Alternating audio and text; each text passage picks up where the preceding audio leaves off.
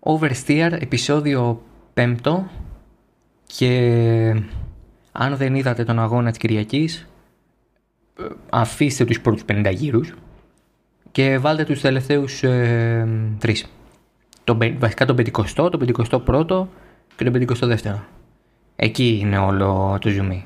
Πιο πριν α, θα πάρετε μια εικόνα γιατί τα ελαστικά της Πιρέλη ήταν τόσο επιρρεπή σε ε, αστοχίες.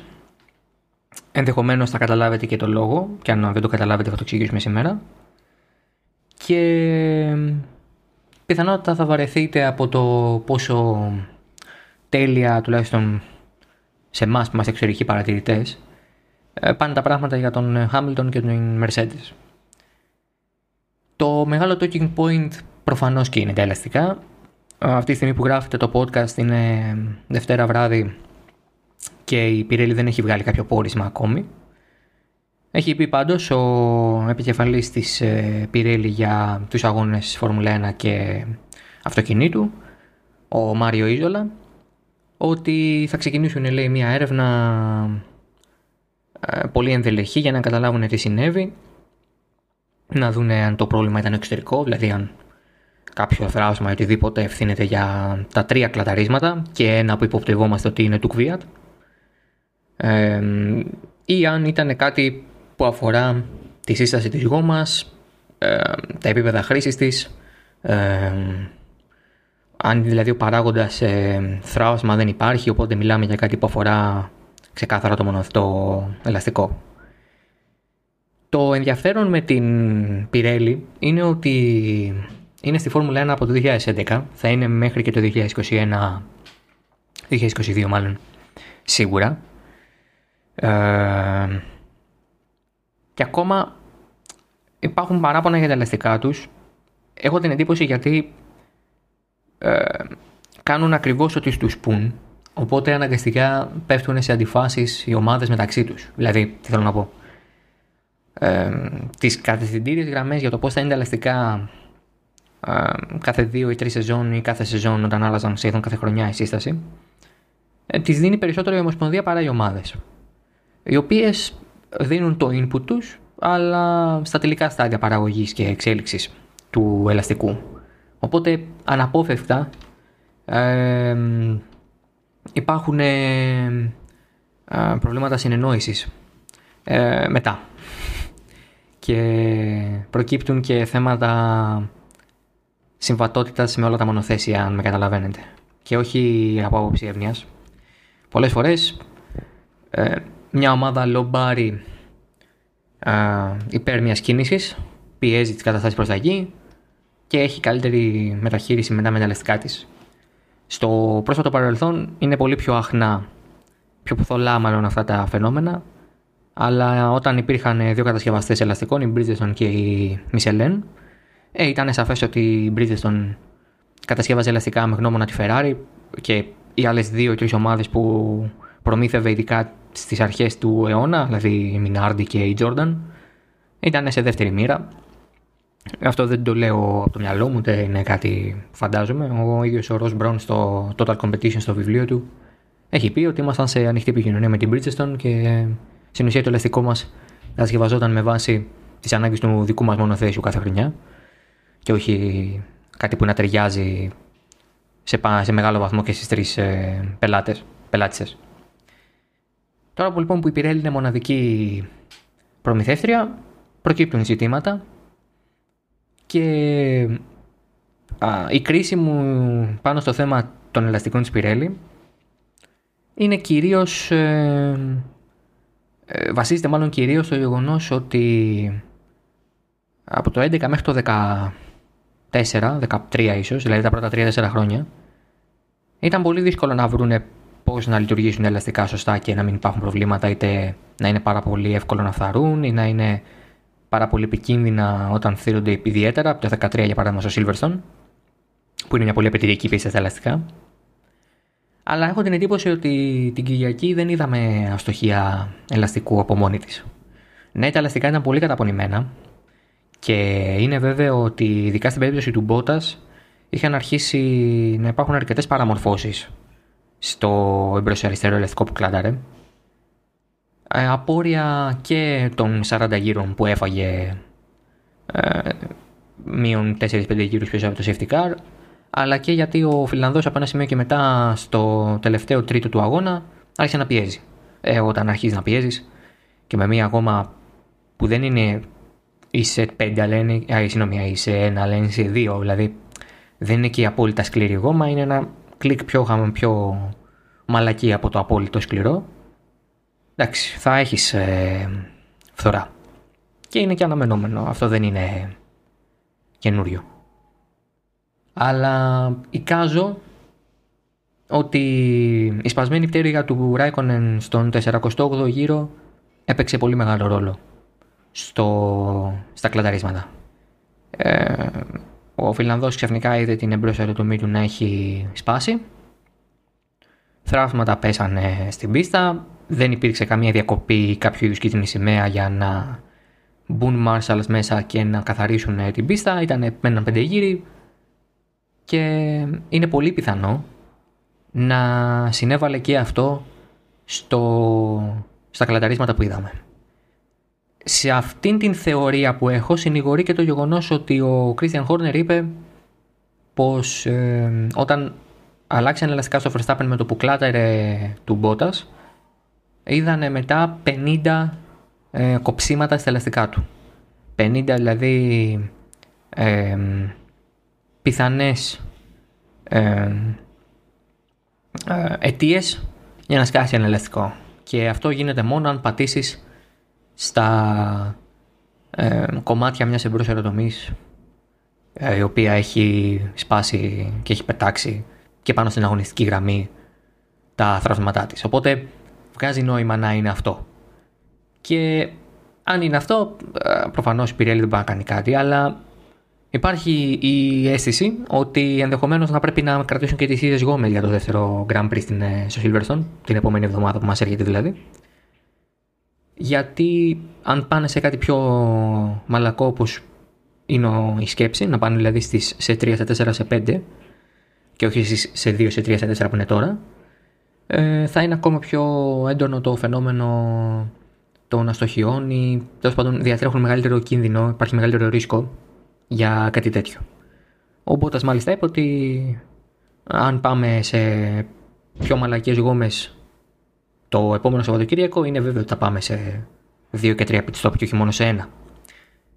Οπότε από την άποψη το, της Πιρέλη είμαι βέβαιος ότι μπορεί και μέχρι να βγει το podcast ε, το πρωί της Τρίτης να υπάρχει και κάποιο πόρισμα. Παρ' όλα αυτά ε, αυτή είναι η εντύπωση που μου δίνεται και ε, έχω την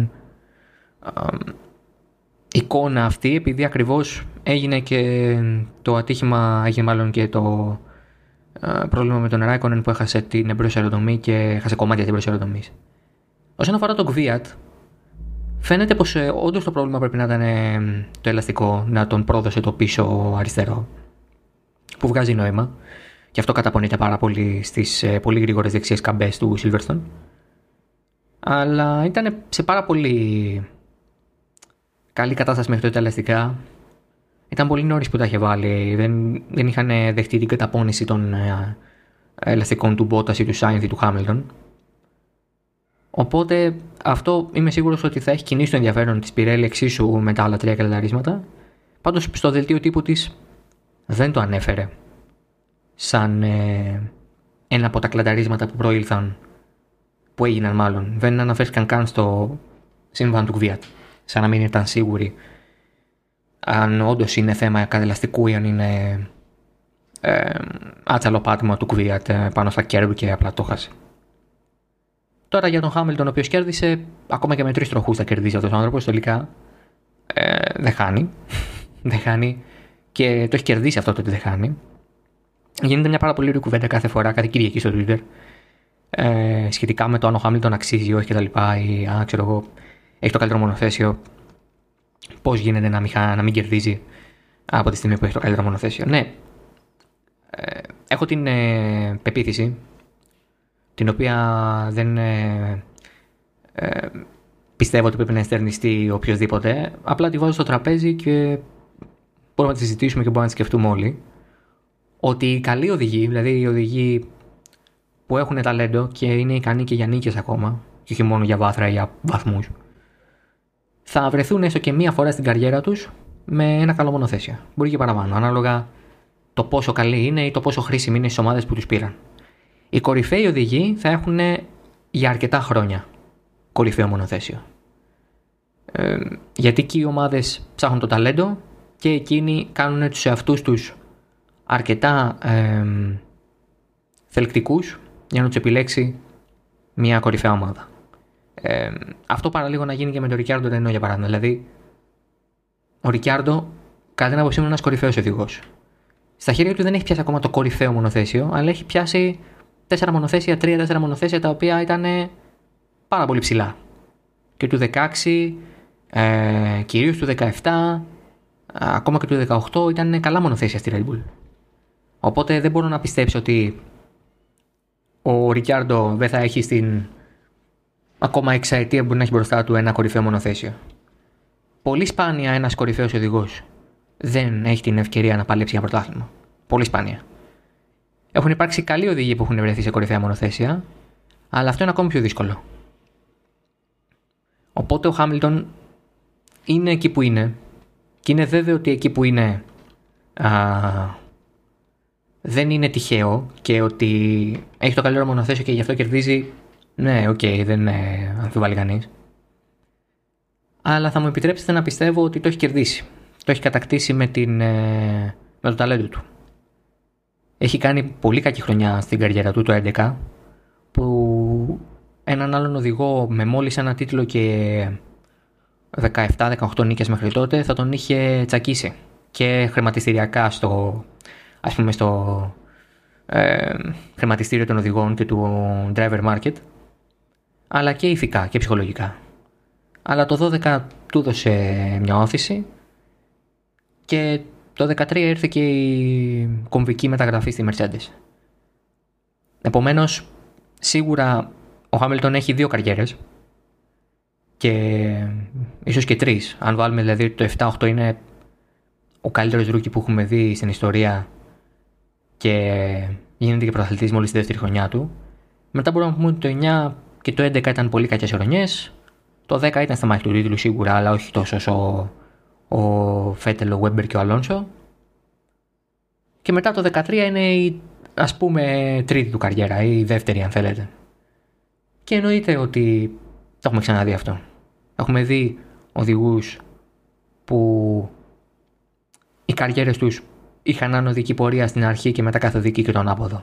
Το μεγάλο παράδειγμα που μου έρχεται εμένα πάντα στο μυαλό και αυτό που λέω ως Benjamin Button στη Φόρμουλα 1 είναι ο Ζακ Βιλνεύ ο οποίος φτάνει στη Φόρμουλα 1 το 96 ως πολύ νέος θέρελπη ε, νικητής σε Indy 500, ο γιος του Ζιλ Βιλνεύ. Είναι εξαιρετικός, πράγματι είναι εξαιρετικός. Χάνει από τον Χιλ, ο οποίος όμως ήταν καλύτερος στα σημεία. Και το 97 παίρνει ένα τίτλο, φυσικά με το καλύτερο μονοθέσιο, αλλά και με ένα πάρα πολύ σπουδαίο αντίπαλο στο πρόσωπο του Σουμάχερ. Και από εκεί και πέρα η καριέρα του παίρνει την κατιούσα και λόγω μονοθέσεων. Η Williams το 98 ήταν πάρα πολύ κακή και μετά λόγω επιλογών που ήταν αρκετά χρηματοθετικές είναι αλήθεια και με την Bar Honda και με την ε, ε, Zauber και μετά που γύρισε για λίγο με την BMW Zauber και με τη Renault δηλαδή μετά έγινε ένας γυρολόγος. Ο Χάμιλτον είναι το ανάποδο. Ξεκινάει βέβαια πάρα πολύ καλά, κάνει την κοιλιά που είπαμε και μετά είναι εδώ που είναι. Δεν θα μπορούσε να μην είναι εκεί που είναι ο Χάμιλτον. Για, οδηγό, για αυτόν τον οδηγό που είδαμε δηλαδή το 7 και το 8, θα ήταν κρίμα και άδικο να κάνει μια καριέρα που θα σταμάταγε το 2009 ενώντας ότι θα σταμάταγε ε, να και να μην έχει πια την ουσία που έχει αποκτήσει τώρα και αυτή την ε, σχεδόν ε, ε, ίδια με Σουμάχερ, Σένα και όλους αυτούς τους κορυφαίους καριέρα που έχει φτιάξει πια, που έχει φτιάξει μάλλον πια. Το, αυτό που πιστεύω ακράδαντα για τους οδηγούς του Βεληνικούς του Χάμιλτον είναι ότι νομοτελειακά θα φτάσουν λοιπόν κάποια στιγμή να έχουν ένα τέτοιο μονοθέσιο ή να είναι σε μια ομάδα που να τους, να τους παρέχει τακτικά τέτοια μονοθέσια. Και το σχόλιο ο καθένας θα μπορούσε να κερδίσει ε, είναι πάρα πολύ γενικό. Θα μπορούσε να κερδίσει ο Φέτελ, ο Αλόνσο, ο Ρικιάρντο ή δεν ξέρω, ο Λεκλέρο, ο Φερστάπεν ή ο Ράσελ. Δεν, δεν είναι όλοι οι άνθρωποι που θα μπορούσαν να κερδίσουν. Δεν έχουν όλοι οι άνθρωποι ούτε την ίδια στόφα, ούτε το ίδιο ταλέντο και σε καμία περίπτωση δεν έχουν την ίδια συνέπεια που θέλει ένα πρωταθληματικό ραν. Αυτή τη συνέπεια για παράδειγμα που δεν έχει ο Μπότας. Γιατί σε μια παρένθεση τώρα για να κλείσουμε αυτό το κομμάτι, ο Μπότας χθες στην εκείνη θα μπορούσε κάλλιστα να είναι πρώτος. Να στρίψει πρώτος. Αλλά αφήνει τον Γκάζι, ενώ είχε χώρο, και ενώ είμαι βέβαιος ότι αν ήταν κάποιος άλλος οδηγός δίπλα του, ενδεχομένως και να το επιχειρούσε και να πίεζε λίγο παραπάνω την τύχη του. Και τελικά στάθηκε και άτυχος με το κλατάρισμα που τον άφησε χωρίς βαθμούς. Από τη στιγμή που ο Χάμιλτον κέρδισε το δεύτερο αγώνα στην Αυστρία, ε, είχα ξεγράψει τον πόντος από το πρωτάθλημα. Ελπίζεις πάντα να έχεις και λίγη μάχη μπροστά, αλλά τα πράγματα είναι καρμπών του 17, του 18 και του 19. Όσον αφορά τον πόντο και τη δυναμική του. Ξεκινάει καλά και μετά κάνει μια κατρακύλα απίστευτη. Ε, οπότε, γι' αυτό λέω, δεν μπορεί να κερδίσει οποιοδήποτε. Γιατί το βλέπουμε ακόμα και στο ίδιο τους, το σπίτι, ότι ο ένας είναι σταθερά μπροστά και ο άλλος κυνηγάει συνέχεια την ουρά του. Πάμε τώρα στο midfield. Φεύγοντας από βασικά στο midfield, πρώτα θα πάμε στην ε, Red Bull και τον Albon. Δεν θα πάμε στο Verstappen. Ο Verstappen έκανε τον αγώνα του. Ε, δεν θα μπορούσε να κερδίσει γιατί θα συνέβαινε και σε εκείνον κλατάρισμα σίγουρα. Καλά έκαναν λοιπόν στη Red Bull και μπήκαν και του, και τους ζήτησα μάλλον να μπει στα πίτσα, αλλά το, το ενδιαφέρον με τη Red Bull τώρα είναι ο Albon. Φαίνεται ότι η ομάδα έχει βρει λύσεις στην ισορροπία του μονοθέσιου. Ε, δεν είναι σε καμία περίπτωση κοντά στην Mercedes. Ε, ούτε λίγο. Ούτε, ούτε ελάχιστα. Αλλά τουλάχιστον είναι ένα μονοθέσιο σταθερό. Και αυτό είναι μια μεγάλη αρχή που σίγουρα θα έπρεπε να είναι δεδομένη σαν εικόνα την πρεμιέρα αλλά δεν μπορούμε να τα έχουμε πάντα όλα δικά μας και αυτό ισχύει και για τους α, ανθρώπους της Red Bull οι οποίοι ήλπιζαν να ξεκινήσουν πάρα πολύ δυνατά φέτος και τελικά έχουν ε, μείνει πολύ μακριά. Βέβαια βαθμολογικά είναι δεύτερη αλλά στην πραγματικότητα η διαφορά τους από την ε, Mercedes είναι απαγορευτική για να μπορούν να ελπίζουν για κάτι καλύτερο ίσως από τη δεύτερη θέση του κατασκευαστές. Και αυτό δεδομένου ότι ο Άλμπον θα πάρει για κανένα βαθμό. Ε, να ξεκαθαρίσουμε κάτι. Η ποινή στο συμβάν με τον Μάγνουσεν είναι λανθασμένη πέρα για πέρα. Έτσι. Δηλαδή και η αιτιολογία μου φαίνεται και εφεδρή. Τι πάει να πει δεν είναι σύνηθες να γίνονται προσπεράσματα στην συγκεκριμένη στροφή. Ο Άλμπον βλέπει ένα άνοιγμα, δεν το δημιουργεί, δεν τον πιέζει τον Μάγνουσεν. Ο Μάγνουσεν πατάει άτσαλα στο προηγούμενο kerb έχει χάσει λοιπόν τη φόρα του και όπως έχει χάσει τη φόρα του, έχει ανοίξει και τη γραμμή του και δημιουργείται ένα κενό για τον Άλμπον. Πάει να μπει λοιπόν σε αυτό το κενό ο Άλμπον, κλείνει άμεσα. Εγώ θα το διάβαζα ως αγωνιστικό συμβάν. Δηλαδή δεν μπορώ να πιστέψω ότι ένας οδηγός αγώνων που βλέπει ένα κενό που υπάρχει, όχι ένα κενό που νομίζει ότι υπάρχει, όχι ένα κενό που πιστεύει ότι υπάρχει, ε, είναι εκτός γραμμής τελείων ο Μάγνουσεν. Δηλαδή η στροφή, σαν Apex, είναι του Άλμπον αν θέλετε να το πάμε και έτσι. Αλλά εγώ πιστεύω ότι είναι αγωνιστικό. Και αυτό ήταν πολύ μεγάλο ε, λάθος. Αλλά ακόμα και χωρίς αυτό, ο Άλμπον χθες, ε, χθες για μένα, προχθές για εσά, ε, ήταν πολύ μακριά από, το, από αυτό που θα έπρεπε να είναι. Από αυτό που του προσφέρει το μονοθέσιο. Το πρόβλημα ξεκινάει από το Σάββατο. Φαίνεται ότι κατά ο Άλμπον δεν είναι τόσο ταχύς. Κάτι του λείπει. Κάτι, κάτι υπολείπεται. Η Red Bull φαίνεται ότι θέλει να του δώσει χρόνο.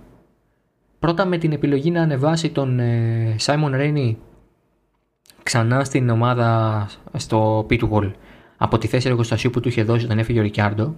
Ήταν ο μηχανικός του Ρικιάρντο, του Weber, του Raikkonen παλιότερα. Ε,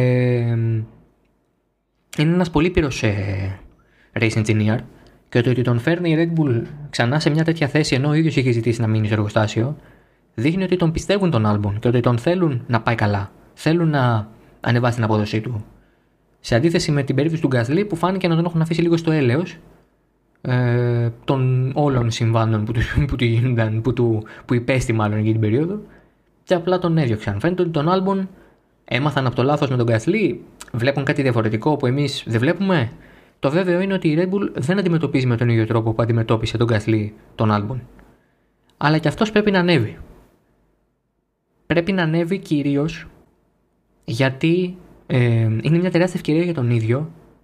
Αν ο Verstappen δυσαρεστηθεί από κάτι και θελήσει να φύγει νωρίτερα από το προβλεπόμενο, να έχει ένα πλεονέκτημα και να πάρει εκείνος τα πρωτεία της ομάδας. Πέρα δηλαδή από το θέμα του πρέπει να προσφέρω βαθμούς, πρέπει να ανεβάσω την απόδοσή μου ε, σε βραχυπρόθεσμο επίπεδο, σε επίπεδο 2020 και 2021 ας πούμε, υπάρχουν ωφέλη. Ο Άλμπον είναι νέος, είναι ταχύτατος, είναι ένας πολύ γρήγορος οδηγός. Του λείπει κάτι στις κατακτήρες και του λείπει και κάτι στη σταθερότητα στον αγώνα. Είναι, είναι πολύ έξυπνα επιθετικός και είναι ένας οδηγός που προσπερνά σταθερά και είναι και πάρα πολύ καλός σε αυτό το πράγμα. Και, και έχουν να το λένε και οι παλιοί του αντίπαλοι στι στις μικρές κατηγορίες, μέσα αυτούς και ο Ράσελ και ο Λεκλέρ και ο Νόρι. Ε, εν τούτης κάτι του λείπει. Δεν μπορώ να πιστέψω ότι η Red Bull δεν του δίνει όλα τα εφόβια. Αλλά είμαι βέβαιος ότι ο ίδιος βλέπει κάτι που δεν του δίνει ίσως την ε, αυτοπεποίθηση να προχωρήσει. Κάτι φοβάται, προσπαθεί να προσαρμοστεί. Μην ξεχνάμε ότι είναι μόλις δεύτερη χρονιά του στο σπορ και μόλις 12 αγώνες έκανε με την τώρα Ρώσο, έτσι. Δηλαδή ήταν πολύ γρήγορη όλη αυτή η μετάβαση για τον Τέιλανδο. Οπότε πιστεύω θα του δώσουν χρόνο μέχρι να μην του δώσουν άλλο χρόνο. Δηλαδή, κατά τα ψέματα από ένα σημείο και μετά ε, η Red Bull δεν έχει και πολύ υπομονή. Μέχρι στιγμής όμως φαίνεται ότι θέλει να του δώσει τον αέρα που χρειάζεται για να τα πάει καλά. Και αυτό το αναγνωρίζω στη Red Bull ότι σίγουρα τρώει τα παιδιά της. Αυτό είναι σχεδόν βέβαιο. Αλλά τώρα με τον Άλμπον μοιάζει να θέλει να κάνει περισσότερα πράγματα για να τον βοηθήσει. Πάμε λοιπόν τώρα ε, στην ε, Ferrari. Στη Ferrari. Η Ferrari λοιπόν έχει έναν οδηγό ο οποίος ε, μπαίνει στο αμάξι του διευθυντή της Racing Point και στην ουσία πλέον περιμένουν πώς να διευθυνθεί το ζήτημα με τον Πέρεθ και θα τα πούμε και αυτά. Και απ' την άλλη έχει ένα οδηγό ο οποίος θα της είναι δικός της μέχρι το 2025, 24. Έχει όλο το χρόνο να φάει την πίκρα του να είσαι οδηγός Ferrari στα δύσκολα της χρόνια. Και το μόνο που μπορεί να κάνει είναι να πιέσει. Δεν μπορώ να καταλάβω αν είσαι ο Leclerc. Γιατί να μην κάνει αυτά που κάνει τώρα ο Leclerc. Είσαι νεότατος. Όλη η ομάδα κοιτάει μέσα στα μάτια εσένα. Θα το κάνει και όταν θα έρθει ο Σάινθ. Δεν θα αλλάξει αυτό. Ο Σάινθ δεν πάει να σε κερδίσει. Ο Σάινθ δεν πάει να κερδίσει τον Νόρι. Ε, σε κάποιες φορές. Οπότε το μόνο που έχεις να κάνεις είναι να πάρεις αυτό που σου δίνεται και να το κάνεις όσο καλύτερα μπορείς. Ο Λεκλέρ έχει κάνει το κάρβουνο χρυσό. Έχει πάρει δύο βάθρα με το πέμπτο, τέταρτο, κατά περιπτώσεις ακόμα και έκτο μονοθέσιο. Δεν έχουμε καταλάβει ότι ο Λεκλέρ έχει πάρει δύο βάθρα, ενώ δεν θα έπρεπε να είναι ούτε καν στην πεντάδα. Σε έναν νορμάλ αγώνα ή σε. αν ήταν ένας νορμάλ οδηγός. Αλλά νομίζω ότι αυτό, αυτοί οι αγώνες που κάνει ο Λεκλέρ με εξαίρεση την Ουγγαρία, η οποία ήταν πραγματικά μεγάλο λάθος στρατηγικό πάνω απ' όλα, που δεν επέβαλε στην ομάδα του την επιλογή που έκανε ο Φέντελ λόγω εμπειρίας. Το είπα και την προηγούμενη φορά, στην, μάλλον στο podcast μετά το Γκρικό Grand Prix. Ε, ο λόγος για τον οποίο ο Λεκλέρ πάει τόσο καλά είναι πραγματικά πιστεύω το γεγονός ότι δεν έχει τίποτα να χάσει. Αυτή είναι η ομάδα του, με αυτή θα πορευτεί και θα πάρει το μέγιστο. Και μόνο αυτό μπορεί να κάνει, δεν μπορεί να κάνει τίποτα άλλο και έχει αυτή την, ε, δεν έχει πια αυτή την άγνοια κινδύνου που είχε μπαίνοντας. Ξέρει πάρα πολύ καλά ποια είναι η ομάδα και ξέρει πάρα πολύ καλά πόσο δύσκολο είναι να είσαι μια τέτοια ομάδα και πόσο μάλλον να τη λένε και Ferrari. Αλλά έχει τη νεότητα, τη θέληση και όλο το χρόνο μπροστά του για να πετύχει. Απ' την άλλη, ο Φέντελ, δεν, δεν μπορώ να ψέξω τον Φέντελ. Καταρχάς είχε πάρα πολύ δύσκολο τρίμερο ξεκινώντας με το FP1, μετά με το FP2 με τα θέματα με, το, με τα πεντάλ. Δεν βρήκε ρυθμό, δεν μπορούσε. Μου θύμισε πάρα πολύ όσα είπε μετά το Grand Prix της Τυρίας που Ε, τον χτύπησε ο Λεκλέρ, να κι άλλο είναι λάθος του Λεκλέρ. Ε, και που έλεγε και τότε ότι πολύ με, έχω πάρα πολύ μεγάλο πρόβλημα. Και στην Αυστρία, στην πρώτη Αυστρία το είχε πει, που είχε πει ότι πάλι καλά που είχα μόνο τετακέ. Είναι βέβαιο ότι δεν τον βολεύει το φετινό μονοθέσιο ή, για να το πω πιο απλά, ότι δεν έχει και τη διάθεση να τον βολέψει. Δεν πιστεύω ότι ο Φέντελ είναι τόσο αντιεπαγγελματίας που δεν τον νοιάζει. Φρονώ ότι είναι όμως αρκετά απογοητευμένος από την ε, διαχείριση της ομάδας και ειδικά στην περίπτωση του συμβολέου και που δεν του προσέφερε καν καινούρια ε, συνεργασία και δεν υπήρξε καμία επαφή και απλά αποφάσισαν να μην προχωρήσουν μαζί του. Ε, και από το γεγονός ότι βλέπει ότι το μονοθέσιο είναι πολύ πίσω για όλους τους λόγους που έχουμε ξαναναφέρει οπότε καταλαβαίνει ότι δεν μπορεί να διεκδικήσει τίποτα παραπάνω από ένα καλό ε, ποσοστό βαθμών σε κάθε αγώνα. Το, το καταλαβαίνω και αυτό φαίνεται όμως και στην πίστα. Δηλαδή γίνεται σαφές και, στη, και στον αγώνα και στο πώς φτάνουμε στον αγώνα. Ο Φέτελ ε, είδε την πρόκληση της Ουγγαρίας σε μια τέλεια ευκαιρία να πάει να κάνει το κάτι παραπάνω, να δείξει και το ταλέντο του. Εγωιστικά και μόνο.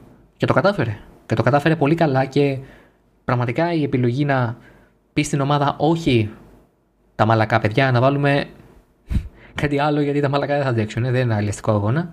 Ήταν πολύ σωστή. Αυτή είναι η επιλογή που δεν έκανε ο Λεκλέρ και εκεί είναι η εμπειρία. Εκεί μίλησε η εμπειρία.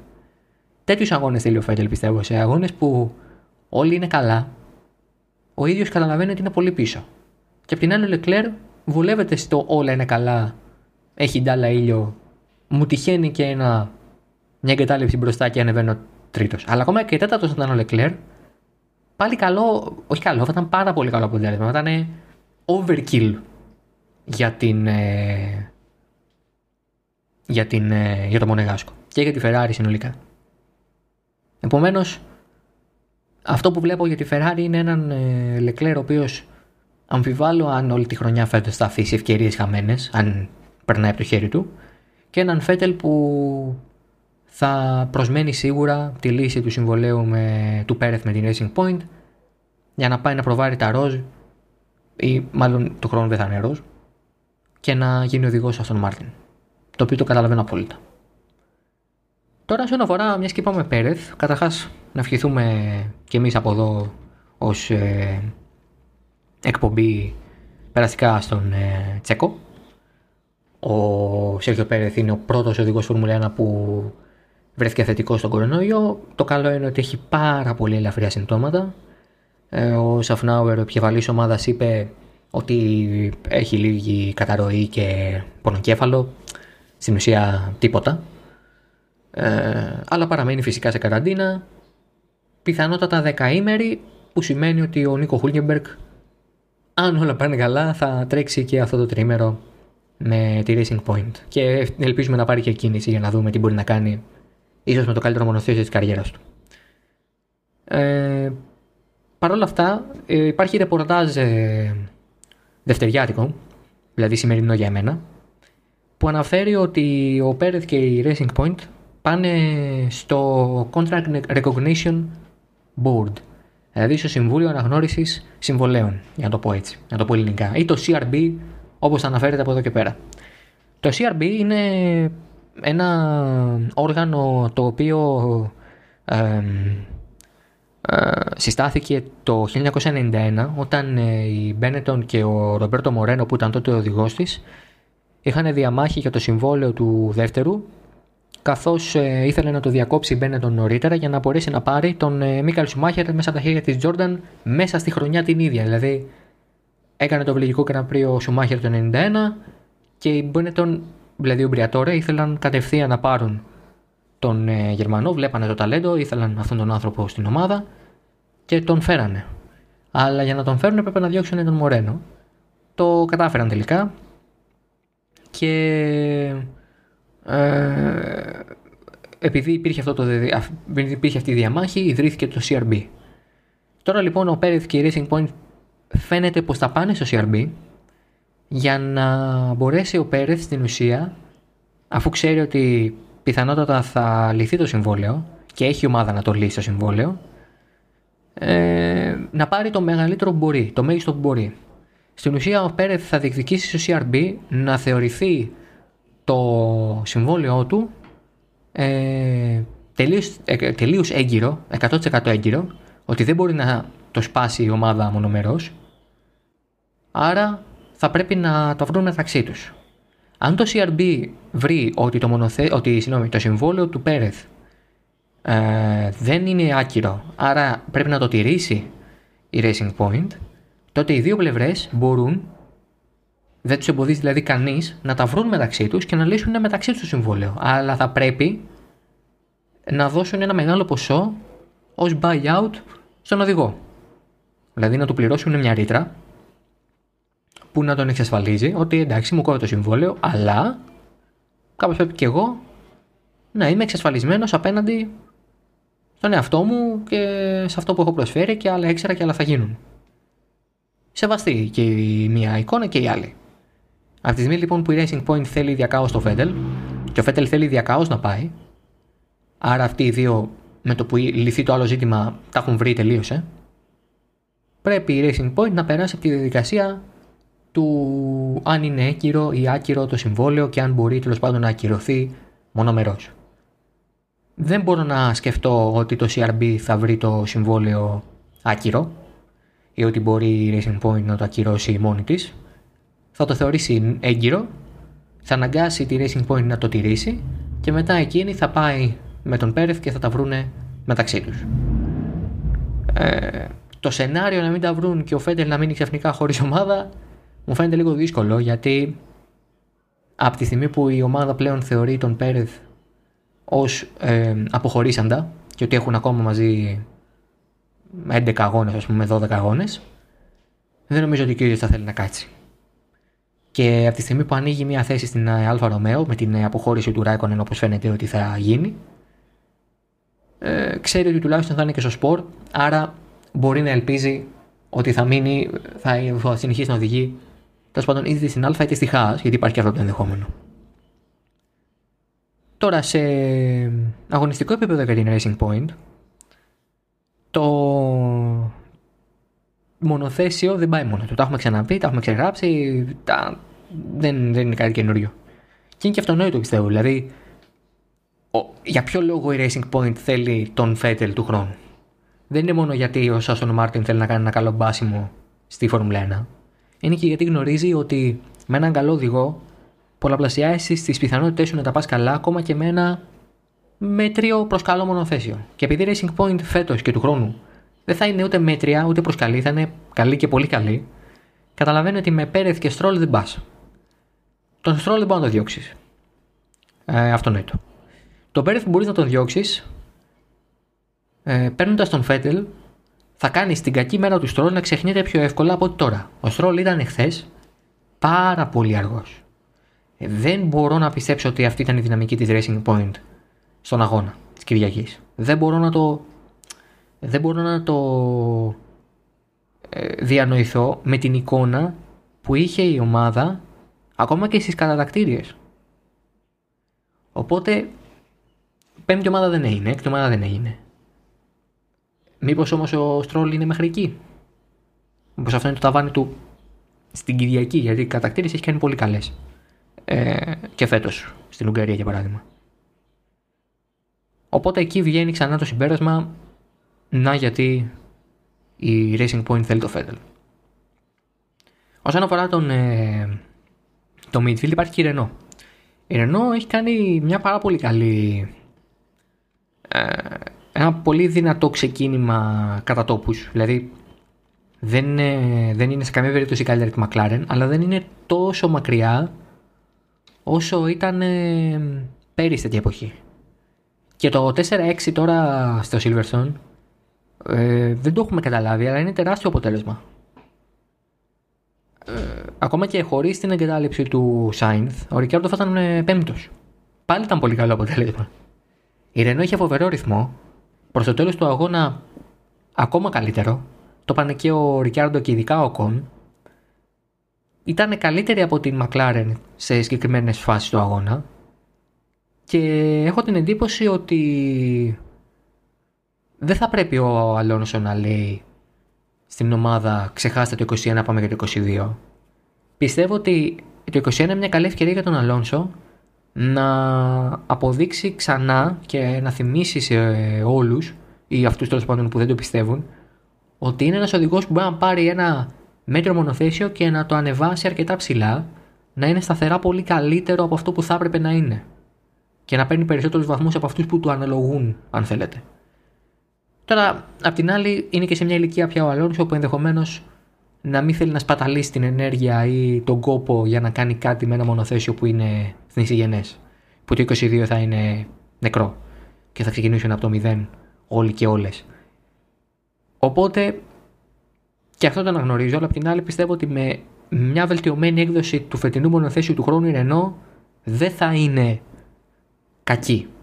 Δεν θα είναι τρίτη, θα είναι όμως πολύ κοντά στην τέταρτη, πέμπτη και επειδή η McLaren θα αλλάξει κινητήρα, δεν ξέρω και τι θα γίνει από αυτή την πλευρά. Δηλαδή, αν υπάρξει κάποιο είδους drawback σε ό,τι αφορά την ε, απόδοση της McLaren λόγω νέου κινητήρα, λόγω Mercedes. Επομένως, η Renault έκανε πολύ καλό αγώνα στο Silverstone. Την ευνόησαν και οι... κάποιες εγκαταλείψεις μπροστά της, αλλά στην ουσία ο Ρικάρντο ήταν πολύ δυνατός σε όλο τον αγώνα. Ο Κόν έκανε πολύ ωραία προσπεράσματα και το, τους βλέπουμε πολύ θετικά και τους δύο. Και είναι σαφές ότι η Ρενό αυτή τη στιγμή έχει το καλύτερο δίδυμο στην, ε, μετά την επιστροφή της. Δηλαδή, ο Κον στην καλή του μέρα είναι καλύτερος από το Κουλκίμπεργκ. Και ο Ρικάρντο είναι αποδεδειγμένη αξία. Αυτό είναι πολύ θετικό. Του χρόνου με Αλόνσο Οκόν αλλάζει η δυναμική. Εδώ θα είμαστε να τα δούμε. Θα κλείσουμε με AlphaTauri. Θα κλείσουμε με AlphaTauri. Είναι πολύ καλή. Ε, είναι πολύ τιμόνι ο Γκασλή. Δηλαδή δεν νομίζω ότι το έχουμε τόσο πολύ στο μυαλό μας όσο ε, θα έπρεπε. Αλλά αυτό το σκαμπανέβασμα με τον 12 αγώνα με τη Red Bull είναι παρένθεση. Ο Γκαθλή είναι εξαιρετικός οδηγός.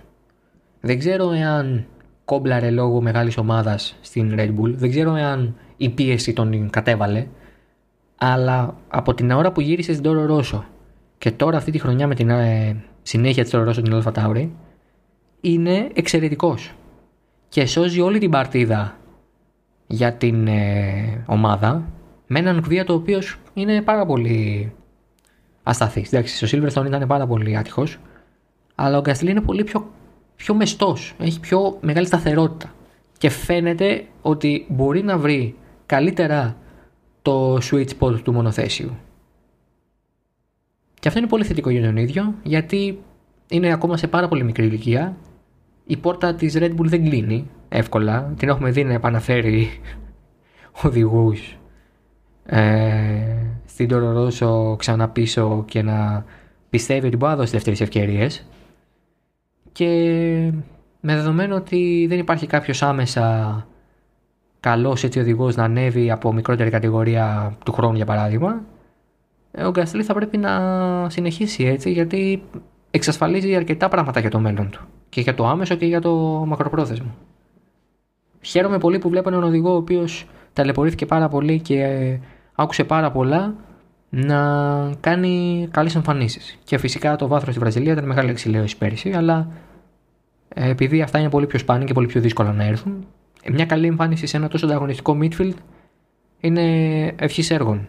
Για τον Καθλή και για κάθε Καθλή, αλλά πόσο μάλλον για τον ε, νεαρό Πιέρ που έχει πολύ ταλέντο και δυστυχώς ε, φάνηκε ότι καίγεται στην πολύ γρήγορη μετάβαση στη μεγάλη ομάδα. Αυτά από το 5ο Oversteer. Έχουμε φυσικά Grand Prix 70η επαιτίου της Φόρμουλα 1 το προσεχές τρίμερο. Άρα και την άλλη εβδομάδα, την επόμενη Τρίτη, θα τα ξαναπούμε μετά από Grand Prix. Το ίδιο ισχύει και για, την... και οι δύο εβδομάδες από τώρα με το Ισπανικό Grand Prix. Άρα έχουμε πολλή δουλειά μπροστά μας και πολλά να πούμε σε αυγουστιάτικο φόντο. Το Oversteer καθώς και όλα τα show του Halftone μπορείτε να τα βρίσκετε σε Spotify, Apple Podcast, Google Podcast, όπου επιλέγετε να ακούτε τις, τα shows στην εφαρμογή δηλαδή, της επιλογής σας. Εμείς θα τα ξαναπούμε σε μία εβδομάδα στις 11 ε, του Αυγούστου. Δεν κάνουμε διακοπές, τέλος πάντων θα κάνουμε σε ενδιάμεσο λίγη ξεκούραση. Και συνεχίζετε να ακούτε halftone.fm και να βλέπετε Φόρμουλα 1. Μέχρι την επόμενη φορά, γεια σας.